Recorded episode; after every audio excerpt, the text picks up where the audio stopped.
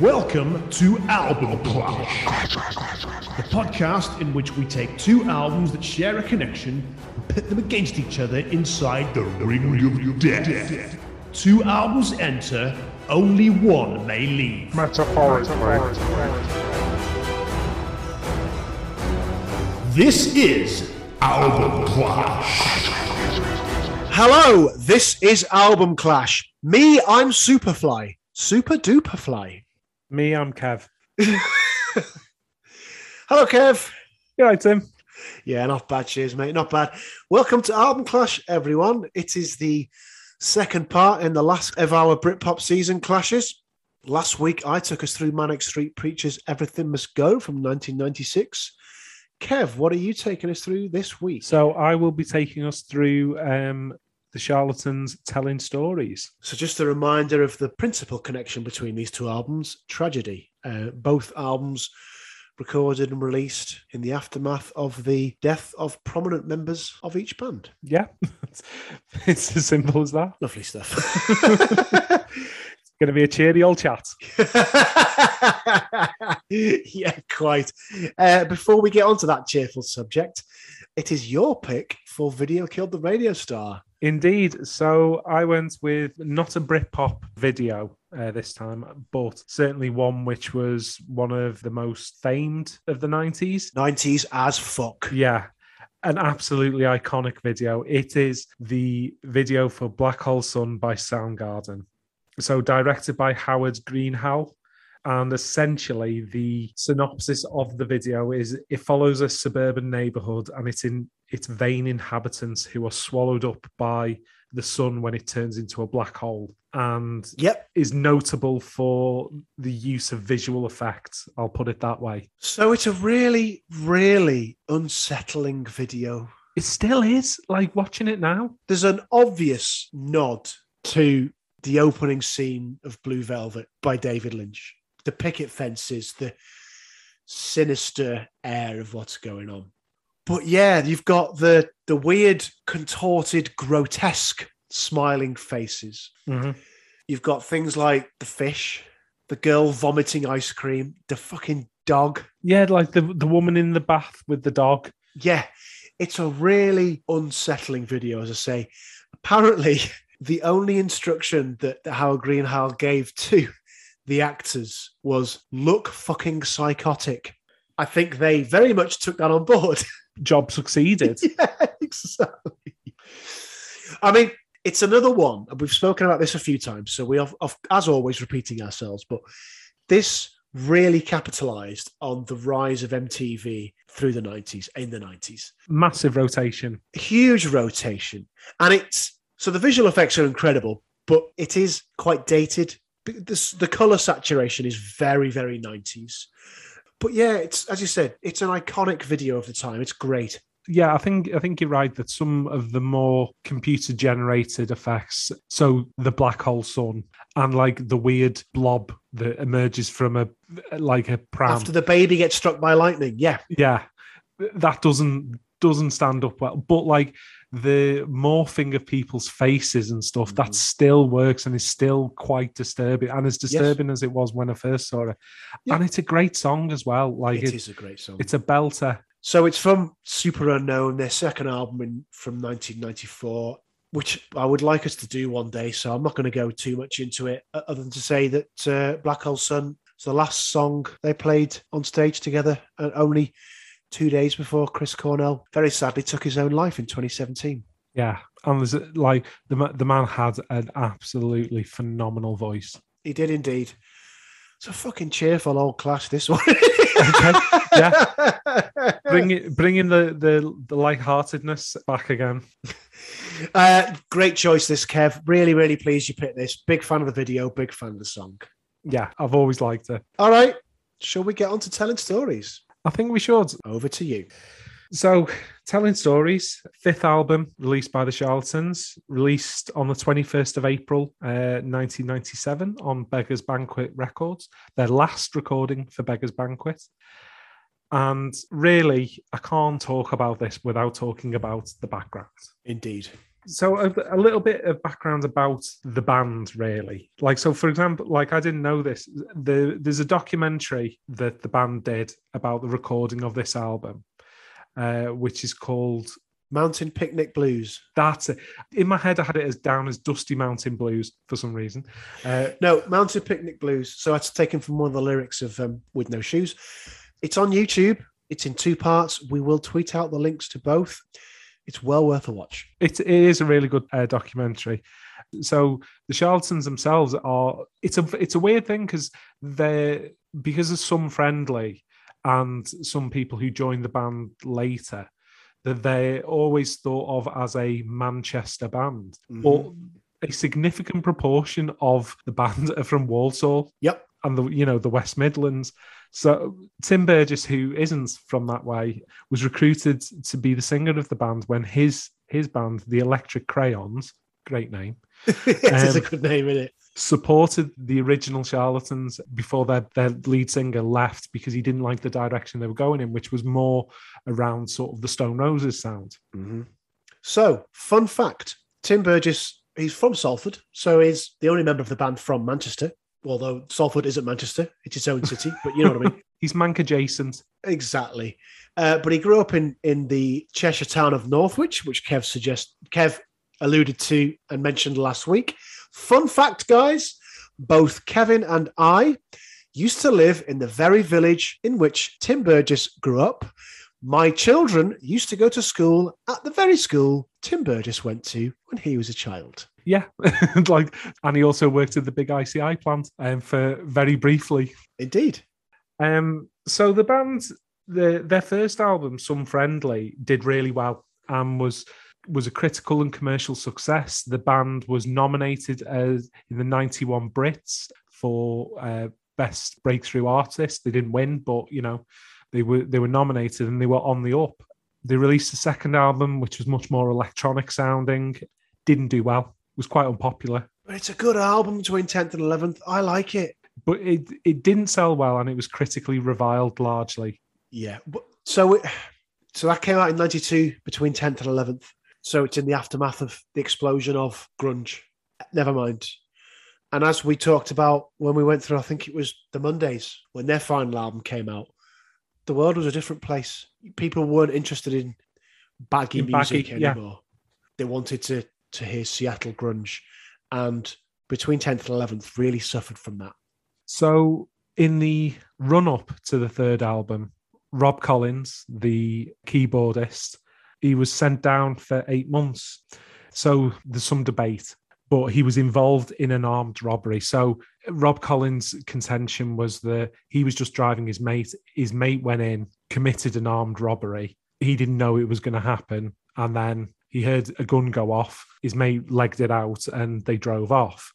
Obviously, the initial charge was that he was he was involved in the armed robbery. It was eventually downgraded, and so he he served eight months for being an accessory. He served four months of an eight month sentence. And as you said, he pleaded guilty to assisting an offender after an offence because his defence of I didn't know what he was doing was accepted by the court. We have to say that. But yes, it was um, not ideal for the band who was trying to recover from the commercial and critical disappointment of their second album. And yeah, it was it was in the run up to and during the recording of their third album that this occurred and he was sent down. So after he finished his sentence, um, he was on top of the pops one week later. Welcome back. Possibly with some people who were presenting who probably should have been in prison at that time. Operation Yewtree.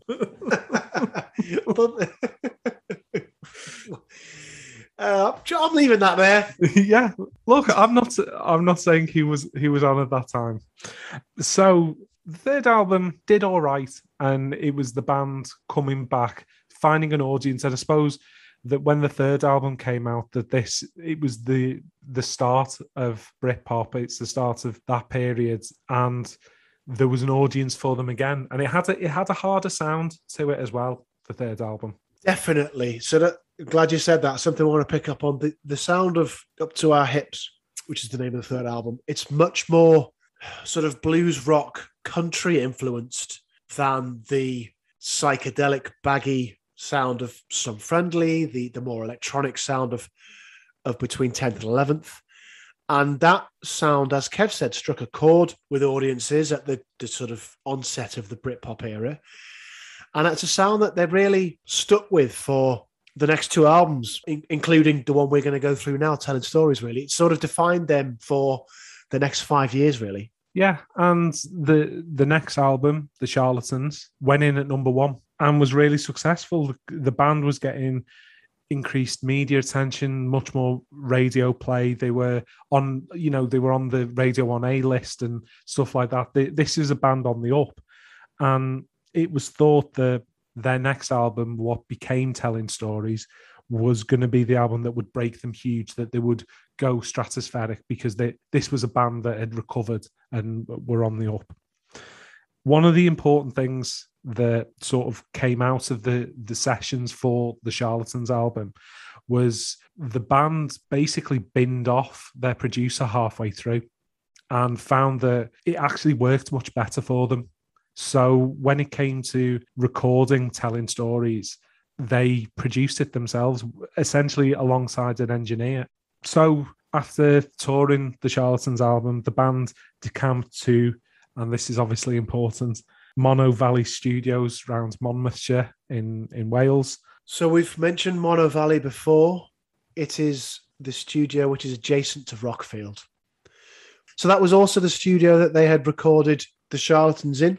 And in that documentary that Kev mentioned earlier, Mark Collins, the guitarist, said that was the place that had the soul for us. There was nobody there. We just had the run of a couple of acres.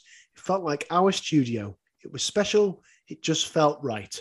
So yeah, there was obviously a place that they felt suited them well, especially given the success of, of the Charlatans album. Yeah, it had good vibes. It had good mojo about it. The the band was happy, was content there. And at this at this point, they were, and not to do a pun, but to use a title of a future Tim Burgess album, they were simpatico. They were together. They were in. They were in unison. That's actually a future Charlatans album, but anyway.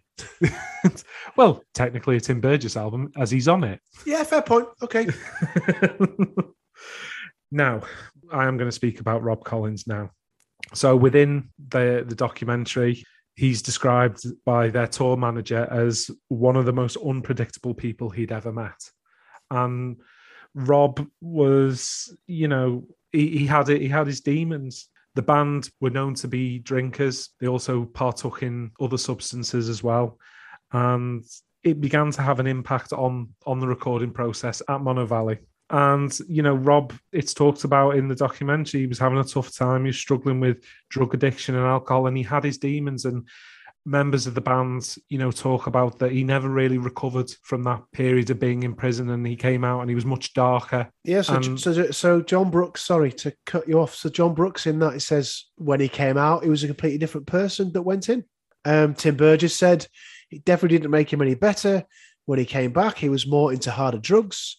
He seemed to be interested in things like buying rifles, taking on these different personas.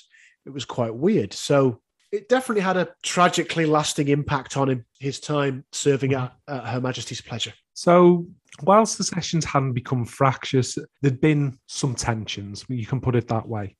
So, the, there was a decision to have a night night out in the vast metropolis, which was Monmouth. It's quite a nice town, Monmouth, you know. yeah, but you know, essentially, some of the band went down the pub yeah, well, exactly. Yeah. because that's all that was there. so this is the same town that Liam Gallagher infamously went to, which led to the fight we talked about when we went to Morning Glory. The cricket bat fight, yes. cricket bat fight. Yes, exactly. so some of the band went to the pub had some had some drinks and stuff like that and you know they were they finished up and they were going to return back to the studio through happenstance rob collins ended up driving himself back because tim burgess's girlfriend turned up and some of the other band members got in with her to show her the way back to the studio so rob drives on his own and gets into an accident which kill which kills him Indeed. So, quote from Tim Burgess. So he was in the, the car with his girlfriend, which was leading the way, as Kev said. I remember seeing headlights in the back that we all thought was Rob. All of a sudden, those headlights disappearing. It was windy roads, so we didn't really think anything of it, apart from maybe he'd turn around to go and get some cigs or gone to the off license uh, liquor store for those listeners in America. And then he just didn't come back. Yeah, and when the autopsy occurred after the investigation into the accident showed that Collins had consumed a sizable amount of alcohol and was not wearing a seatbelt when he crashed. If I'm right, the investigation concluded that had he been wearing a seatbelt, he would probably have survived. Yeah, that's that's correct. Um, he died from head injuries on the roadside shortly after the accident, having been thrown through the sunroof. You know.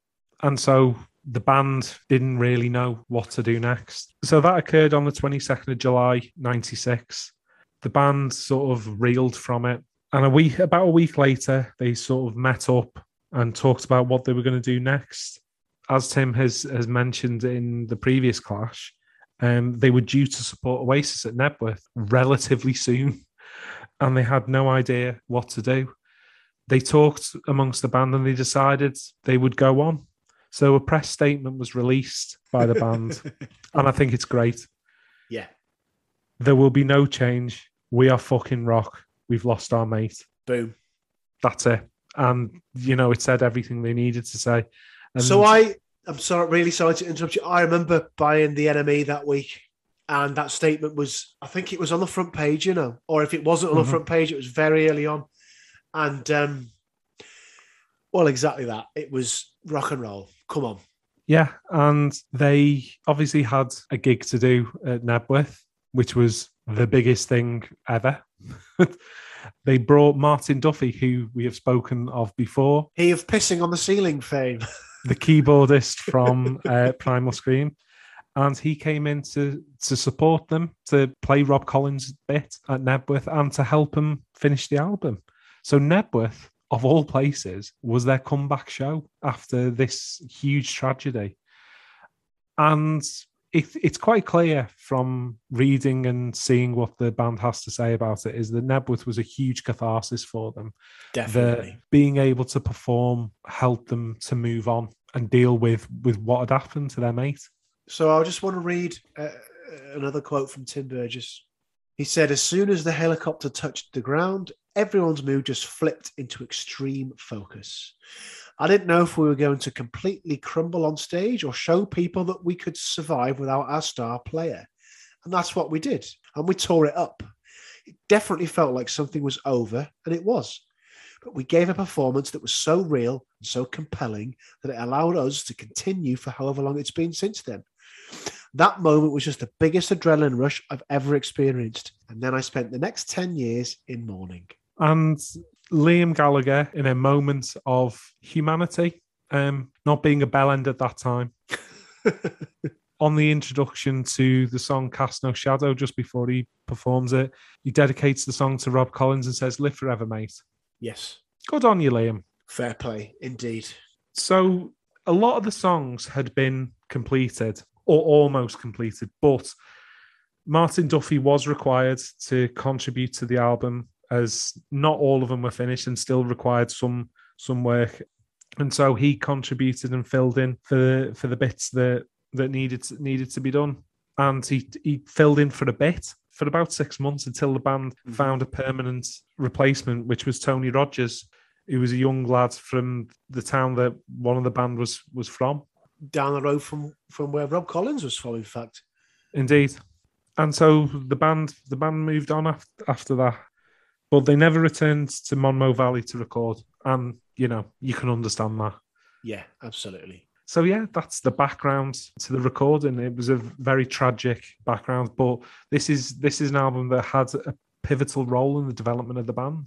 I tell you what, mate, I'm going to really fucking struggle with getting Twitter clips from these two shows. Yeah, it's the, the, the heavy heavy um heavy, heavy going.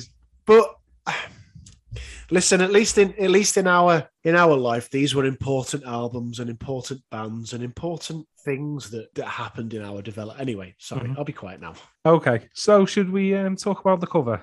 Yeah, we should. So I didn't realize this. It's actually a photo montage. So I did realize this because I bought the album when it came out. Sorry to spoil what's going on, but you actually see the individual images in the album sleeve. Yeah, like uh, so it is it is a photo montage. It was individual photos that were put together by Tom Sheehan.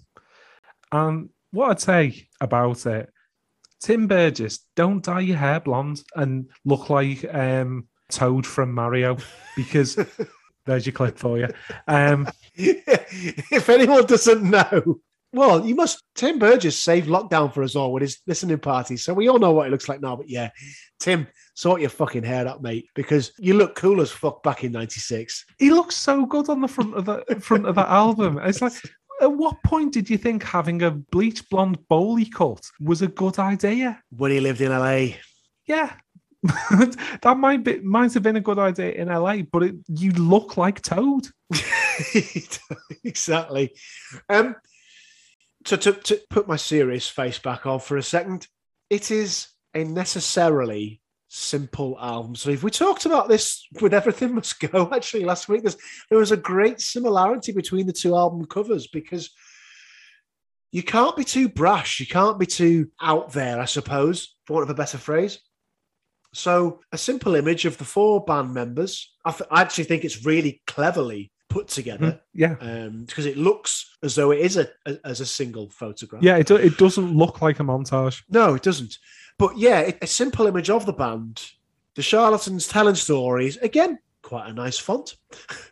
not quite as Yeah. nice, perhaps not quite as good as Everything Must Go, but you know, it's um, It's a decent font. a decent typeface. See, I, you got me into it now. but yeah, it, it doesn't need to be anything more than that. And they've never been a band for really extravagant album covers anyway. But yeah, it's everything it needs to be that album cover. Well, yeah, and like as you say, they're not a band for an extravagant album cover. I mean, the one after is the photograph of a greasy spoon in Northwich. Indeed. you know, so A Greasy Spoon in Northwich, which has now been renamed after the album. indeed, So sorry, we're being really cryptic here. So the follow up uh, was a best of called Melting Pot. The cover image was a photo of a Greasy Spoon cafe, called, which was called the Weaver Vale Cafe indeed, in Northwich. It is now called the Melting Pot Cafe after that album. it is. Big Northwich chat on this episode. I know. So uh, this is defo going on Twitter. Mid is going to be a buzz. So, Tim, how did you first come across the album? I remember songs like The Only One I Know coming out in the early 90s. I really got into the Charlatans when the self titled album came out in 95. So I bought that and then was sort of on top of what was going on. Knew about Rob Collins' death, as I said, bought the NME. And then I heard one to another and fuck. So as soon as this album came out, I'm going out and buying it straight away. So not only did I buy it on the week of release, I bought it on the day of release. How about you? Wow. So yeah, um, I'd lived relatively close to. so we're gonna have big Northwich chat again. So I'd lived relatively close there, and the main record shop within the town, Amiga Records at the time. Obviously, they were the big, they were a big band that was linked to the town. So Yeah. yeah, I'd I'd heard heard loads of their stuff. Um, I will hold my hand up and say I didn't buy it on the day of release as as you did, but I, I bought it relatively soon after from Amiga Records. So yeah, it, it's an album I'm very much have had a long history with. Right. Okay, should we? Um, yeah, should we get into it then? Yeah, let's. So we open with the opening song with no shoes. So in relation to to the album, three of the songs were influenced by the breakup of Tim's relationship with a girlfriend at the at the time. I mean, he has quoted three songs. I- think there's a lot more than three songs God, on this yeah. album influenced by the breakup of a relationship. Yeah, but certainly um, this this one with no shoes, he he admits that that it was related to that breakup. Also of interest, the Tom Rowlands of Chemical Brothers fame uh, assisted with the loops on this song, uh, amongst others on the album, which we we will get to. Well, what do you think of the opener? I think it is brilliant. It's Tim Burgess at his snarling best. It's really hard when you sing along to a charlatan song not to sort of affect a Tim Burgess style voice. and this is no exception. So, amongst the influences in this album, you, you know, Bob Dylan, the Rolling Stones, you can definitely hear that on this track. So yeah, inter- like so interestingly, when they were again on that on the documentary, they talked about the influences, and you can hear a lot of these um, within it. So Sly and the Family Stone, Dylan, Mm-hmm. not necessarily within this song, but ac- across the album. Chemical Brothers, Funkadelic, the Beach Boys, Graham Parsons, and certainly like you, you can hear D- you can hear Dylan in this.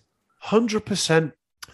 So one of the things I've always liked about the charlatans and, and about Tim Burgess lyrics is that they're very rarely on the nose, if you know what I mean. There's, there's a really good Mhm. use of metaphors throughout, and I think this song exemplifies that. Just in the in the, the very opening of the song, "Stone Me, may you always have no shoes, and I'd rather just for you be in a taxi driving miles from here. I've been walking with no shoes." Fill my kidneys up with booze. Today I'm killing you. I mean, that to me is the rigors of being in a relationship which is no longer working. It is feeling tired. It is feeling like you want to be anywhere else but where you are. But it's done in such a poetic way. I Mhm. really like this song. Yeah, and I mean the these. I'm going to return back to these themes in terms of the music. The guitar works lovely. The drumming is fantastic, and Rob Collins' organ organ work is, is just great. It's Yeah. it's so good. It is. So, despite the subject of the song, I think it's a really upbeat start to the album. Yeah, surprisingly, given as you say the the na- the subject matter is that it is positive. It's weird that that's that he's managed that, but that's that's how it's worked out. Yeah, yeah, exactly. I have nothing else to say about With No Shoes. It's really good. Yeah. Okay. So then we move on to North Country Boy, a song that did all right. yeah, indeed. Um, reached number four um, when it was released as a single. And one of the notable things about it before we get on to the lyrics and the musical content, well, the song makes refer- makes reference to Itchy and Scratchy. it does indeed. And that, that doesn't happen often. It doesn't. And again, I've just talked about how I I, I, think Tim Burgess is a really poetic lyricist. And yeah, here, but also the ability to just put some some sort of throwaway reference into really one of the, the cultural zeitgeists of the time. Yeah. And, you know, again, this is one of the songs that he identifies as referencing that, that the breakup of that relationship. Um, do you know what? Like, it's got such a great intro. The organ is the absolute glue to the song. And Yeah. it ends so well, like with a with a little freak out. And I'm all about that. So what I've written is this song is pure swagger. So you got the, the guitar licks throughout. The organ is the glue, as you said. The rolling drums, that rhythm, the bass line, which is just constant. It's it's swagger. It is pure. And the video exemplifies this. To borrow a lyrical turn of phrase from Guy Garvey, it is the simian stroll that exemplifies Mancunian, uh, although they're not from Manchester, as we said, uh, Mancunian exuberance. Great to sing along to, really uplifting. It's brilliant. Yeah, it's it's just a really good song. It's I've always always liked it. So, something I want to call out, and again, this is on the documentary. So, this everything we're going to quote really is probably from that documentary because sadly, there's very little Wiki is thin. Yeah, exactly. Wiki is thin. Uh, this song nearly didn't make the album at all. So their press officer, Robin Turner, he said they'd recorded one to another, North Country Boy, and I think it was How High.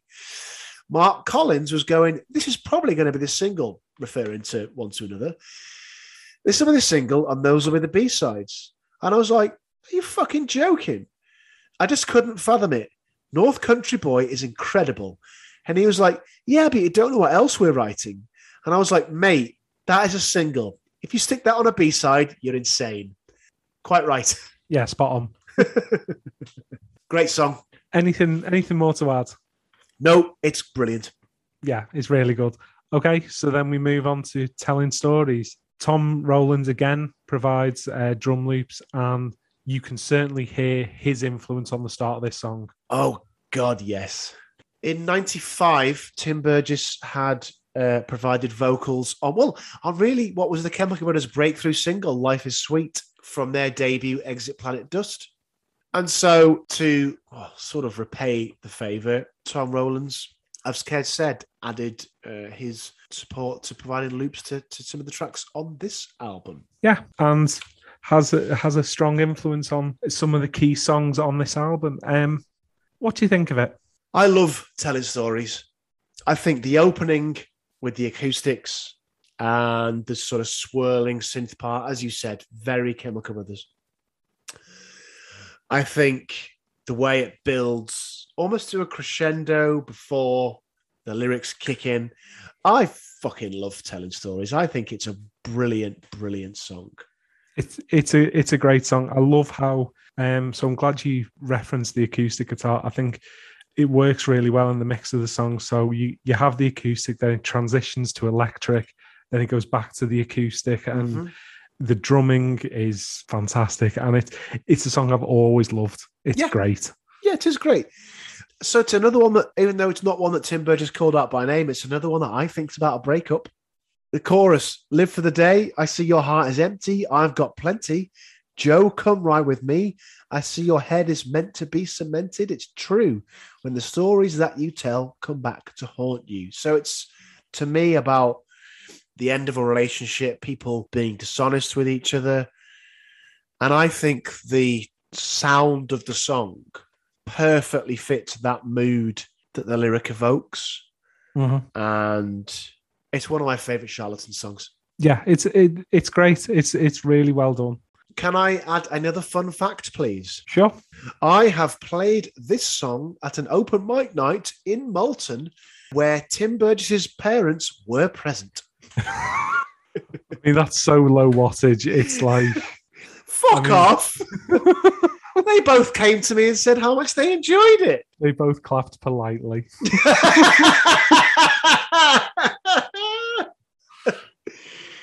Uh, I did tell them my name was also Tim. I'm not going to adopt you. Fuck off. Have you ever played? Have you ever played telling stories to Tim Burgess's parents? No, you haven't. So fuck you. okay, I think we should move on to the next song. No, I don't want to move on to the next song. When I keep talking about my moment of glory. If that's your moment of glory, then we need to have words.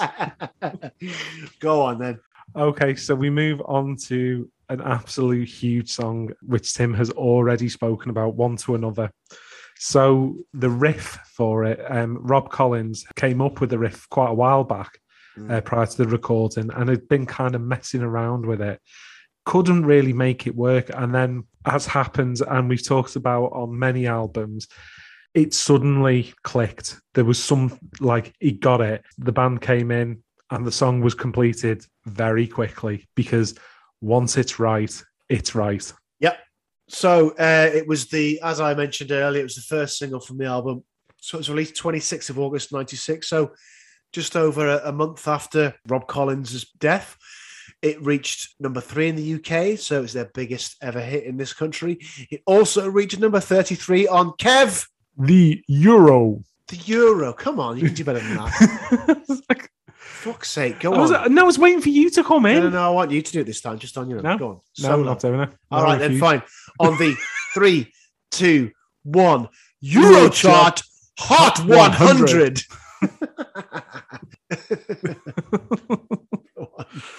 So Tom Rowlands again works on it with the drum loops, which you can hear in it.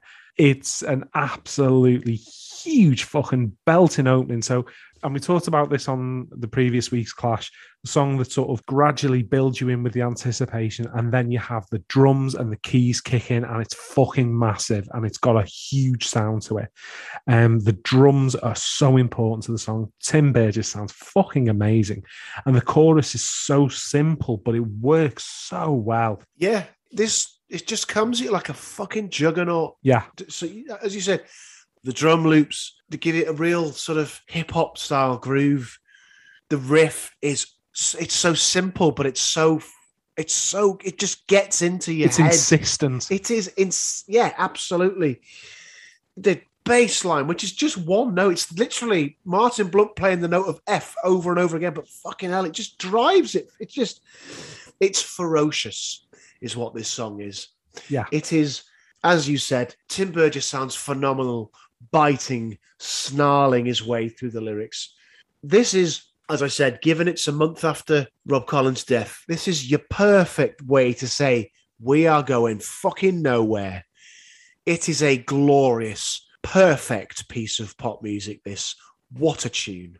Yeah, the the middle eight is brilliant in terms of again how it builds the anticipation for the end of the song, and it Yeah. kicks back in so well. And that's sorry, that's another area where you can you can hear Tom Rowlands' influence because you've got the the band, you know, with the the crashing drums and cymbals and the guitar, mm-hmm. and then you've got that sort of, as I say, that breakbeat hip hop beat style thing coming in underneath, which builds the anticipation for when it comes back in. Fucking hell, what a tune this is! And I mean, I, I have this written in my notes for how high, but I think it's also relevant here. So I'm gonna bring I'm gonna bring it up here. So Tim Burgess' singing style is really interesting. He kind of, and sorry to come out with some a slightly wanky musical term, which is very rare for me. um, it goes from kind of a staccato rhythm to like a legato. So it's kind of like there's elements where he sort of it's like he's rapping. So particularly towards towards the end, yeah, like how he sort of, as you say, you was like spitting spitting the lyrics, and it, there's lots of sort of stuff coming out really quickly, Mhm. and then he has like sort of bits where he's singing. It's much slower, and that like it. It's really interesting how he how he interprets me songs. He is unique as a lyricist and as a vocalist in that way. Mhm. And yeah, it's brilliant. It is a glorious song, as I've as I've said. I, I just want to read something from Jon Brookes. So he's, he was the Charlatans drummer. We'll come on to that very sadly. Uh, just Jon Brookes talking about working with Tom Rowlands. He says, watching him in the studio was incredible. I've never seen anyone work like that. He doesn't have any respect for the machines he's operating. He will get them to do what he wants them to do. Anyone has ever Uh, heard any of the Chemical Brothers music or ever seen them perform live, you know exactly what that means. It is. It, I can't describe what they do any better than Jon Brookes has there. Um, I want to know what he's doing to the machines in he has no respect for them, and he does what he wants. he will get them to do what he wants them to do. Mhm. The words are on the paper. That's all I'm saying. I think we should move on, Ken. okay, that may get cut. nah, I'd stay there. okay, so yeah, there's nothing really more that we can say about one to another. It is a absolute fucking banger. It is. I mean, it's so the one. The only other thing I'm going to say is it is like if you go to an indie- indie disco and they don't play one to another, you're feeling shortchanged. Very much so. Okay, so we then move on to "You're a Big Girl Now." Again, some referencing uh, Mr. Burgess's heartbreak, I would say. Uh, yes, very much so. And again, we talk about tempo changes. It, it works well in terms of it's much simpler after how massive the first four songs have been. Yeah. And it, it reminds us, so I noted down, it reminds me of one of the acoustic numbers of the Stones would have, like in the middle of something like Exile on Main Street or uh, Let It Bleed. I bet you've got the same thing. I can hear the Stones' influences, particularly Exile on Main Street. There we go. I can also hear you mentioned the Beach Boys earlier. Some of the harmonies in this, yeah, definitely. Yeah. It's, yeah. Yet again, the the um the pod hive mind working over distance. Ridiculous. So, what do you think of it? I really like it. I, I I can't say anything other than what you've said. To be honest with you, it's um it's a nice pace change. Yeah, I'm just repeating what you've said. I like "You're a Big Girl" now. It's a good song. Okay. So then we move on to how can you leave us? Mm, probably has something to do with again his is heartbreak, but will he he didn't directly say it. So Um, no, he didn't. Uh, sorry, Uh, no, he didn't. And again, this is it would be an anachronism for it to be about Rob Collins' death, given what you said that the songs were all written. But I certainly think in the aftermath of Rob Collins' death, that the lyrics take on an added poignancy. It's only a gut feeling. I don't want to believe it. How can you leave us? How can you bleed on us?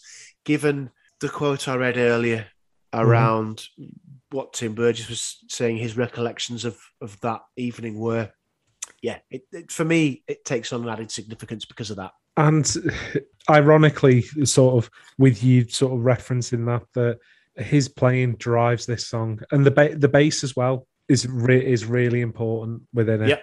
So for for me, initially, I thought it was a bit meh, but it improves as it gets to the chorus, and then it finishes so strongly.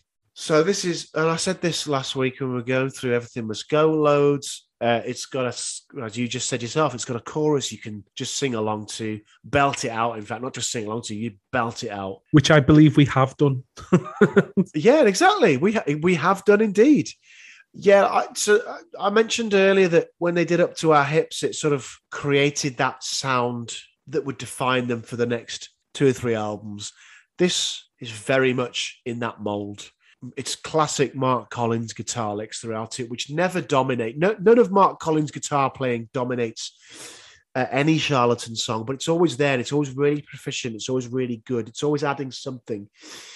You've got yet more classic Tim Burgess lyrics. You've got, as you said, a great bass line, which is very simple but just drives it forward. The Rob Collins piano part is integral to the song. I've always liked uh, How Can You Leave Us? I think it's a really good song. It is clearly an album track. It was never going to be a single. I will say that, but it is a very, very decent album track. Yeah, I can't disagree with that. Okay, so then we move on to Area 51. So the this song um, came about. Rob Collins was in the studio and essentially laid down most of the song whilst the rest of the band slept and put it put it together. And it absolutely highlights his his immense talent. Phenomenal.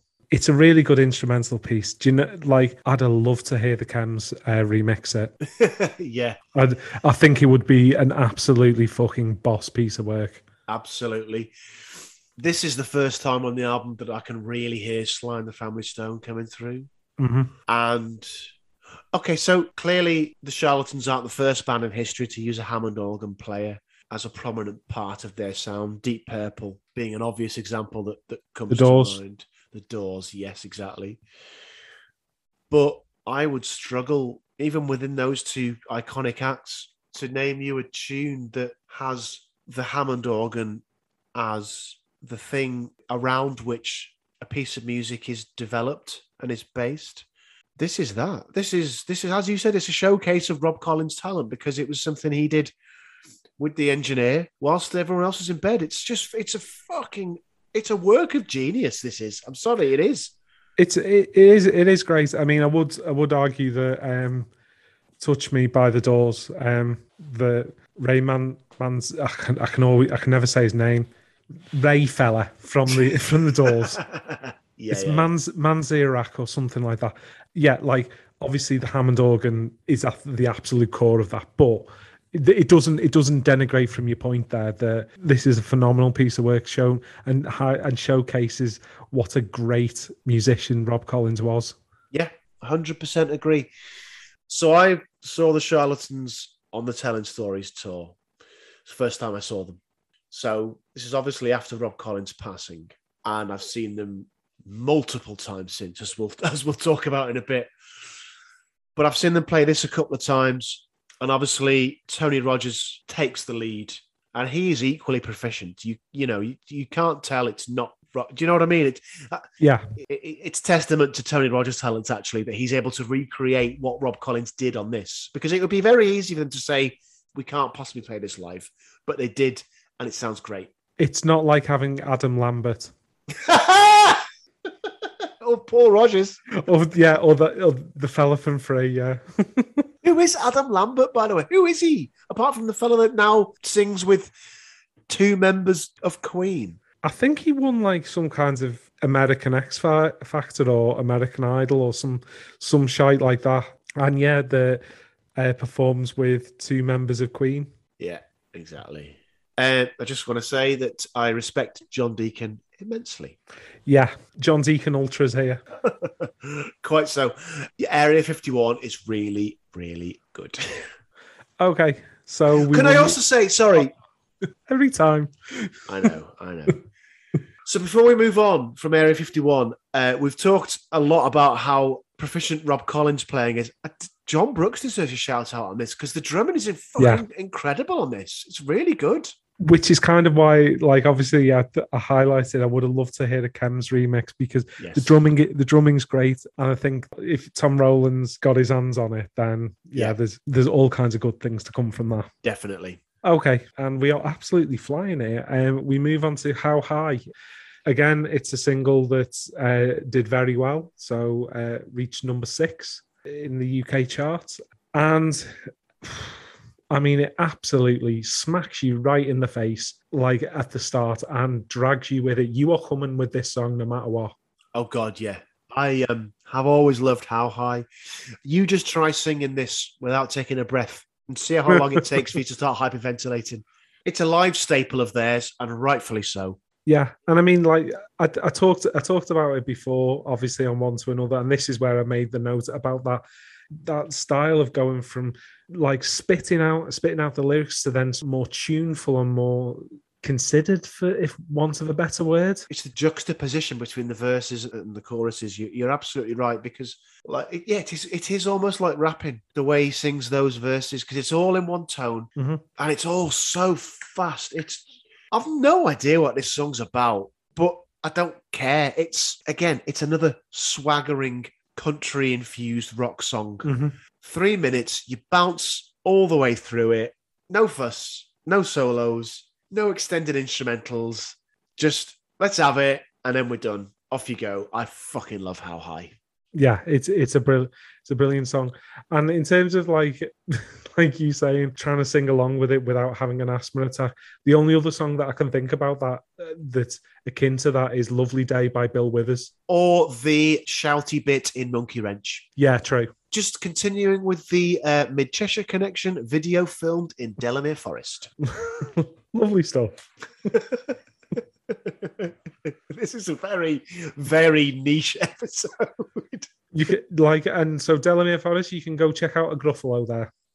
You can indeed, yeah, yeah. It's lovely, Delamere Forest. Go. Yeah, it's a lovely walk. Several lovely walks, in fact, if you want to. Yeah. Okay, so then we move on to the next song, which is Only Teething. It's, do you know what? It's got a great groove to it. Brilliant. So you know, we talked we talked earlier about um, Sly and the Family Stone influence. You can hear it here, like it's it's it's properly funky. Hundred percent it's got a great introduction. Bongos, Rob Collins' is keyboard playing, and it's so different from everything else on the album. Yeah, it is. It is. Um, I can't for the life of me think what it's about. I mean, you just try and decipher these lyrics, Kevin, and tell me what you think. So you pack up your bags and leave to what seems like a better dream. It's all right, we're only teething, only young. Yet, since you came last week to say you're on your way, you don't have to say good luck because I don't need it, babe. I've no idea. You? Um, it's wishing a colleague success in their in their next venture. That'll be it. yeah. uh, you said Rob Collins is yeah. that sort of repetitive staccato organ mm-hmm. part mm-hmm. is uh, it's great. I really really like it. Again, it's it gives you something different in terms of the rhythm, in terms of the groove, in terms of the sound but it's still got a chorus that just gets its way into your head. Yeah. It's um I like the charlatans.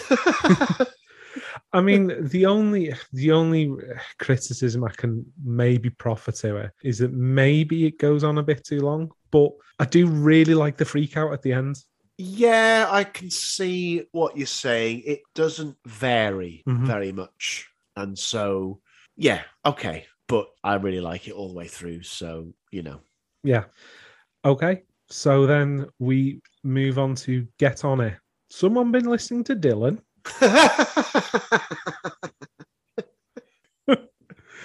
I mean, you've absolutely lashed uh, Nick that um, harmonica part from, from Dylan. yep. And I like how that um, the harmonica motif is returned to throughout the song. Really, Yes. um, it it, wor- it works really well. It's a dead nice song. It's got a great sound to it. So I love this. And I think we're perhaps doing it a bit of an injustice just talking about the harmonica part. This song has got three or four movements. Yeah. Well, I was about so I was going to say within my notes, um, is it a proper curate's egg of a song? Because you've got the Dylan opening, then you get this funky freak out in the second half after the middle eight. So I think Curate's Egg is perhaps doing it a disservice, actually, because I don't think there's any weak parts on the song. Um, the second movement, the sort of funky bit, is almost a reprise of Only Teething with the staccato organ bit. which I'm okay with. Exactly. Then you've got the breakdown and the build from that into what is a colossal epic ending, which brings all the same ferocity that One to Another had. God, it's fucking brilliant. I've o- I've only ever seen them play this live once, the first time I saw them, and I wish they would play it more often because I fucking love Get On It. I think it's a brilliant, brilliant song. I love I love an epic song. We know this. I love a song that has different acts, different movements. This is that. It's great. More, please. Well, so we start we start off in Bob Dylan country. We then mosey into into funk funkadelic, mm-hmm. and then we fin we finish off with the Stones. All good things. Quite right. Good stuff. Yeah, it's great. Really like it. So then we finish the album with Rob's theme. And the sound of the child on there is actually Rob Collins as a child. He mm-hmm. there was like a there was an audio track that he brought into the studio and he was sort of messing around with Yeah. that they incorporated into this posthumously. It was a recording made by Zanti, apparently, of Rob when he was three years of age. So, from, from Tim Burgess, we found something Rob had been working on. He'd made this bit of music with the second engineer.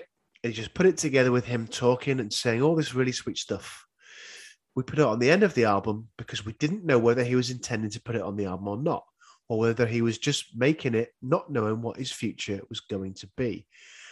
And it's a really fitting tribute to Rob Collins. So I'm gonna be the bastard. Oh, go on.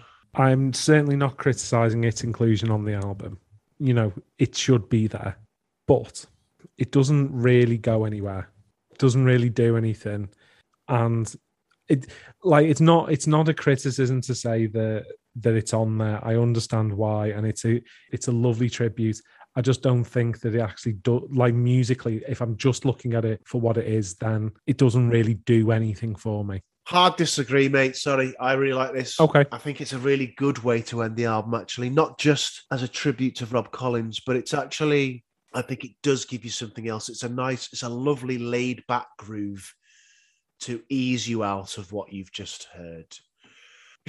something I've criticized a lot in the past, actually, and rightfully so. This wouldn't be out of place on a Ministry of Sound chill out sessions album, apart from the fact that it is significantly better than most of the stuff that ended up on there.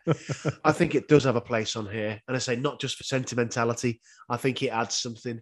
You know, it allows you that time to recover, if you like, from what you've just had on Get On It. So, no, I disagree with you. I understand what you're saying, but I don't agree with you. Okay, fair, fair enough. As I say, it didn't do much for me, but you know, Aren't you the shitbag? yes, I am. I, I'm going to be this week's designated shite. So, in terms of in terms of the legacy, so firstly, that's the end of the album, and in terms of the legacy, it was their most commercially successful album. Like so, telling stories, which we didn't really talk about, like that was released as a single, reached number sixteen. The album was number one here. It also sold significantly in again Scandinavia, so Norway and Sweden. So reached number thirty-seven in Norway, number thirty-five in Sweden. The Icelandics, they they weren't so keen. They were still all about Brett. Yeah, the, and the Dane, the Danes wanted fuck all to do with it. They, they were they were more into their um, hard house at the time. I don't know if they were, but like Got nothing. Yeah. They love like love Scouse House in um in uh, um, Brondby. I was gonna go Aarhus in the middle of our street. Hey, there you go. And that is what's going to make that stay in the show. Well done. um so yeah it was it was massively successful with for them um it really established them as a staple certainly on the festival circuit and obviously it allowed the band a, a postscript to carry on after after rob's death Yeah. um Yeah. unfortunately for the charlatans their continued um poor fortunes did carry on so the next the next two albums did well which was obviously the compilation melting pot which we talked about and then us and us only did really well I did Wonderland in 2002. So Us and Us Only in 99 and Wonderland 2002, they both got to number two in the UK. yeah so yeah like the whilst they they had success the unfortunately their accountants fucked off with all of their money Half a million dollars. and uh, was convicted for fraud but obviously wasn't the best for the for the band Not only convicted for fraud, but he hadn't paid in their taxes either. So in an interview with the New York Times in 2015, Tim Burgess said, We were playing huge festivals at the time, but we had to forfeit most of the money. And it doesn't end there. Their tales of woe do not end there, sadly. unfortunately not So, um, as I mentioned earlier, Tim Burgess had relocated to LA uh, in 1998 uh, until 2010. Um, whilst he was living there, he basically became addicted to alcohol and cocaine. in 2006, he quit cold turkey, but basically overcompensated and became addicted to Diet Coke. Drinking 13 cans of Diet Coke a day. i mean he was properly having a diet coke break Did he hire like the, the sexy gardener fella, like to stand outside and cut his grass, and that's why he was drinking so so much Diet Coke? I mean, you couldn't have uh, criticised him if he did. Just saying. In 2001, Tony Rogers, the organ player that they'd uh, recruited to replace Rob Collins, he was diagnosed with testicular cancer. Thankfully, fortunately, he uh, recovered um, and is still with the band. However, more tragically, in 2010, Jon Brookes, the drummer, during a, a show in Philadelphia, he suffered a seizure on stage. At the time, Tim Burgess said it was like he was frozen in time. We thought it was just dehydration. Sadly, it wasn't just dehydration. He was actually suffering with a brain tumor. He was diagnosed with stage four cancer. And in August 2013, aged just 44, he very sadly died. I mean, despite that, as I said at the start of last week's show, they're still going. Amazingly, they've been through all that. Yeah, exactly. In May of 2018, they played a run of well, relatively small shows, uh, but iconic shows in Northwich. You and I were there on opening night. It was a fantastic show. It was. They have also played two sellout tours of arenas in the UK with co headlining with James. They are about to embark on another UK tour in November of this year. And yet again, I will be going to see them. So they are one of Britain's most resilient bands. They have maintained a career over 30 years. Yeah. Uh, so the, the legacy of this album, again, as we said with the Manics, it gave them that bedrock to be one of the most resilient and long-lasting acts uh, in the British music scene. And I think you and I would both say that we are delighted that that is the case because we have seen them several times. Very much so. Okay. So, should we look at the reviews then? Yes, let's. So, as you said, and as we talked about when we did the top drums, it was largely critically well received. Four and a half stars in AllMusic, four out of five in the Rolling Stone. Guardian only gave it three. Well, you know. Unfortunately, I, I don't have any particular quotes from um, the publications unless unless you do, um, because it's they're quite hard to get hold of. So I've got a couple. I've got a couple. So from the Rolling Stone at the time, Jason Cohen said the opener with no shoes is all hungrily exuberant vocals over whimsical guitar crunch and turntable scratching. I mean, I don't hear any turntable in it, but okay. Both that and the joyous North Country Boy stand in poignant contrast to the real life circumstances of the making of telling stories. While the noirish, understated Rob's theme serves as the record's coda, Collins' real epitaph is the May, Ray Manzarek come Jimmy Smith organ grease on Area 51. The charlatans scramble up industrial hip hop soul with spir- spirited melodic 60s rock influences, but they never let the postmodernism detract from the base simplicity of well crafted songs and unabashed rocking. I mean, it's very verbose, but you know, I think it's well written. Yeah, but he, largely largely gets it. Apart from his turntable scratching stuff on with no shoes, because no. Yeah, And then just from AllMusic, our friend Stephen Thomas Erlewine. Uh, he said, Telling Stories is another collection of classicist rock and roll spiked with dance beats, much like any other Charlatans album. And like any other Charlatans album, it doesn't quite hold together, falling apart with instrumentals and ill conceived songs towards the end. On the whole, though, Telling Stories is more consistent than the earlier records, and the best songs showcase the band at its strongest. More than anything, that's a fitting salute to Collins. Um, sorry, Stephen. For once, I disagree almost entirely with what you said there. interesting. I'm not as not as opposed to what you were saying as you. Oh, it is interesting. In, in what way? I'm going to get into this now. You've, you know, you've. Uh, let's, let's let's have a fight. I mean, like, I, I don't think I don't think what he's saying is unfair. Uh, okay, well, um, we should do best song, worst song, I guess. yeah. So, what's your best song, worst song? All right, okay. I'm going to do my worst song first. It's a tough choice again because I'm struggling to pick a song I don't like. There isn't a song I don't like on this album, actually. I'm going to go with You're a Big Girl Now, and it's purely because it's not as sing alongy as the other tracks on this album. Mhm. It doesn't have an obvious hook like the other tracks on the album, obviously, with the exception of the instrumentals. Uh, so yeah, whilst I feel harsh saying it, I've got to pick a weakest track, and it's going to be "You're a Big Girl Now." Um, the, the the best song is the obvious choice. It's one to another. It's glorious. It's bombastic. It's frenzied. It is the most remarkable piece of music on both of these albums we've been through. It's a wonderful piece of music, and um, I adore it. So that's the best song for me. How about you? So, my least favorite song. Unfortunately, I'm going to be the shit, and it is Rob's theme. You fucker. yeah, I'm a bastard. As I, as I said, it just it just doesn't do anything for me. And yeah, I can't disagree with your choice of best song because it is bombastic, semi fantastic. Don't bring Shaggy into it. Here we go, rule, rule. yeah, it's it's it's a brilliant song. It's it's so good. Yeah, I've, I've, I've nothing more to add to what you to what you've and what we've all uh, already rhapsodized about it. okay, good stuff. It's probably time to get to scoring then, mate. Okay, so as as is traditional, it was your choice for the clash.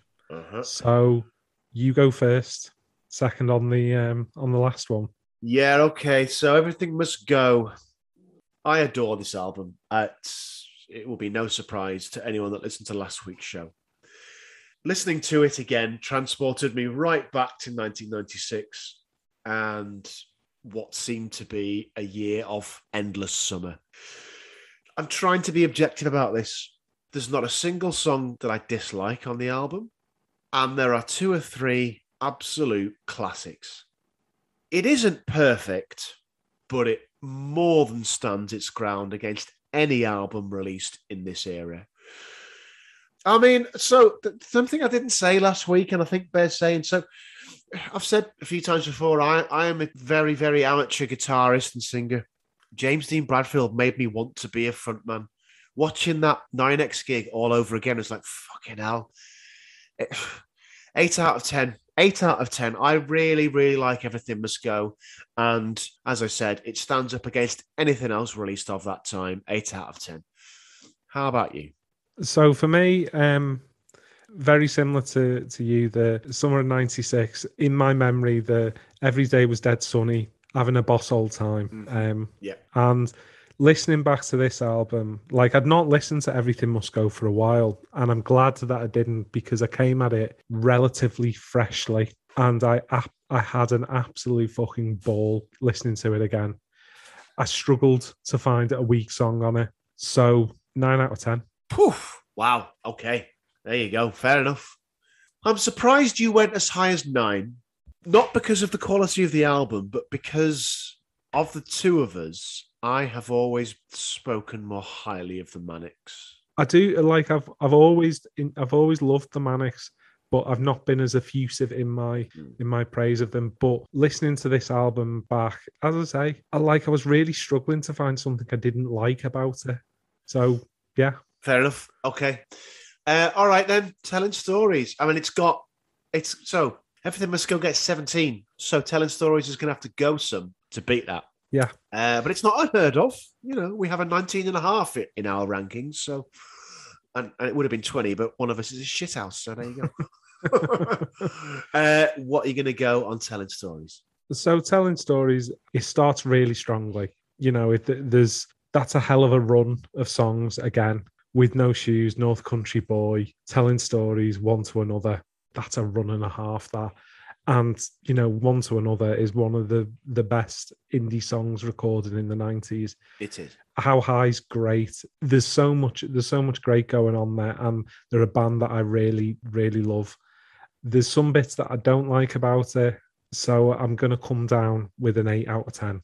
It's a really, really good album, but I think Everything Must Go is better.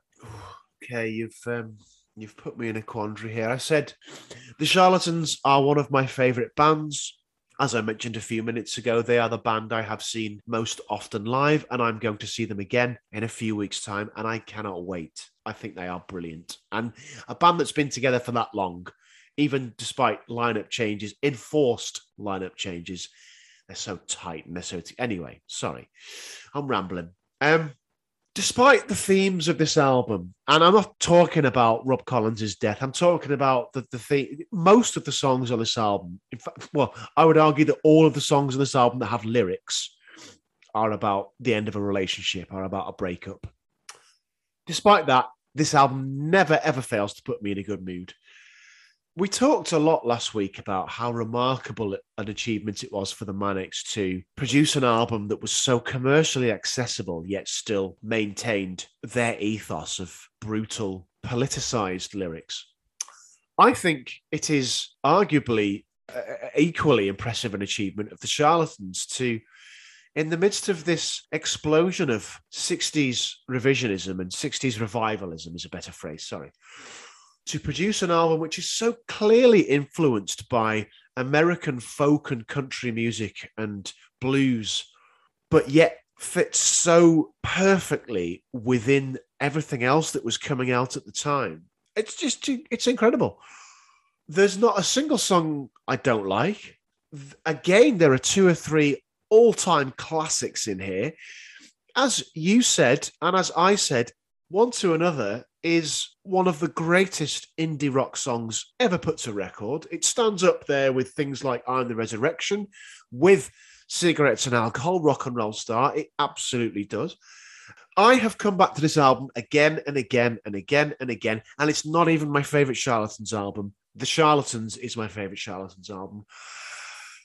Can I give it a nine out of 10? No. Can I give it a nine out of 10? Uh, no, I can't. I'm gonna. I. I'm happy that everything must go is going to win, but at the same time, that's tinged with disappointment. Eight out of ten. I, I can't split these two personally. I love them both equally, but at the same time, I think it's probably right that everything must go wins. So yeah, I'm going eight out of ten. It's a it's a fair decision. Like it's it's a it's a tough call, and I did debate um, my scoring for telling stories, but um, I think I think we've come out with the right with the right decision. Yeah, through gritted teeth, I I have to agree with you. So, telling stories, we have scored 16 out of 20. and Everything Must Go. We've scored 17 out of 20. So Both really solid scores. both really solid scores. And there will be people screaming down the microphone going, but you only gave Morning Glory 14 and a half. Yeah, we did. Yeah. Both of these albums are better than Morning Glory. So if you don't agree with us, absolutely fine. But it's our podcast, so tough shit. Yeah. So that brings our Britpop season to a close. We will return, I'm sure, to Britpop at a later point, Oh God, there's, yeah, there's no doubt. Yeah, but we're going to move on to something different. And this is an idea that, that I had. So we're going to do some city clashes. So explain what you mean by city clashes. So what we're going to do is we're going to look at bands from the same city and clash them off. So there's a myriad of different ones that we can do. The, our opening one will be Portishead's Dummy Ooh. versus Massive Attacks Protection. Oh, he's got protection. That's a bold choice. That's just made it very difficult, that is.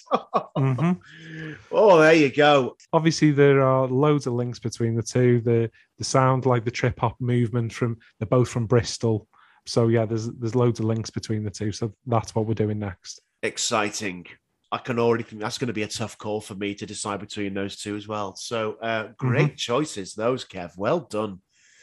Okay. But yeah, that's where we're going next. We're going to do a say famous musical cities, and um, from anyone in the UK, well, not just the UK, because because because these bands had had international success. But yeah, from from anyone who was a fan of music in the nineties, Bristol was a very uh, uh, was a real keystone. Uh, great choices. Looking forward to that. Uh, okay, so I guess the only order of business remaining, Kev, it's your Twitter calls. Off you go. So, um, if you want to um, find alternatives to taking a, a medically tried out vaccine, you could try sheep dewormer or Invermectin. And you can find lots of information about that from Bellends on Twitter. Don't try that. Can I be clear? Right, that's really funny. Do not take fucking horse or sheep dewormer. Just get the fucking vaccine. Right, go on. Whilst um, looking at shite like that, you could also check out our Twitter at Clash Album. If you're a fan of carefully curated, well crafted quality content, then you could check out our Insta at Clash Album. Or if you're resolutely old school, you can go to our email and send us an email, um, albumclash at gmail.com. Boom.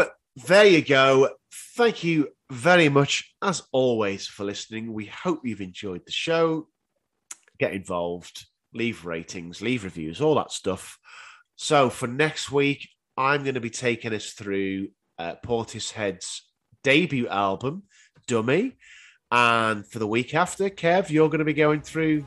So I'll be taking us through Massive Attack's second album, Protection. There you go. Okay. Uh, until then, this has been Album Clash. I've been Tim. I've been Kev. Take care now. ta Ta-da, have a good one.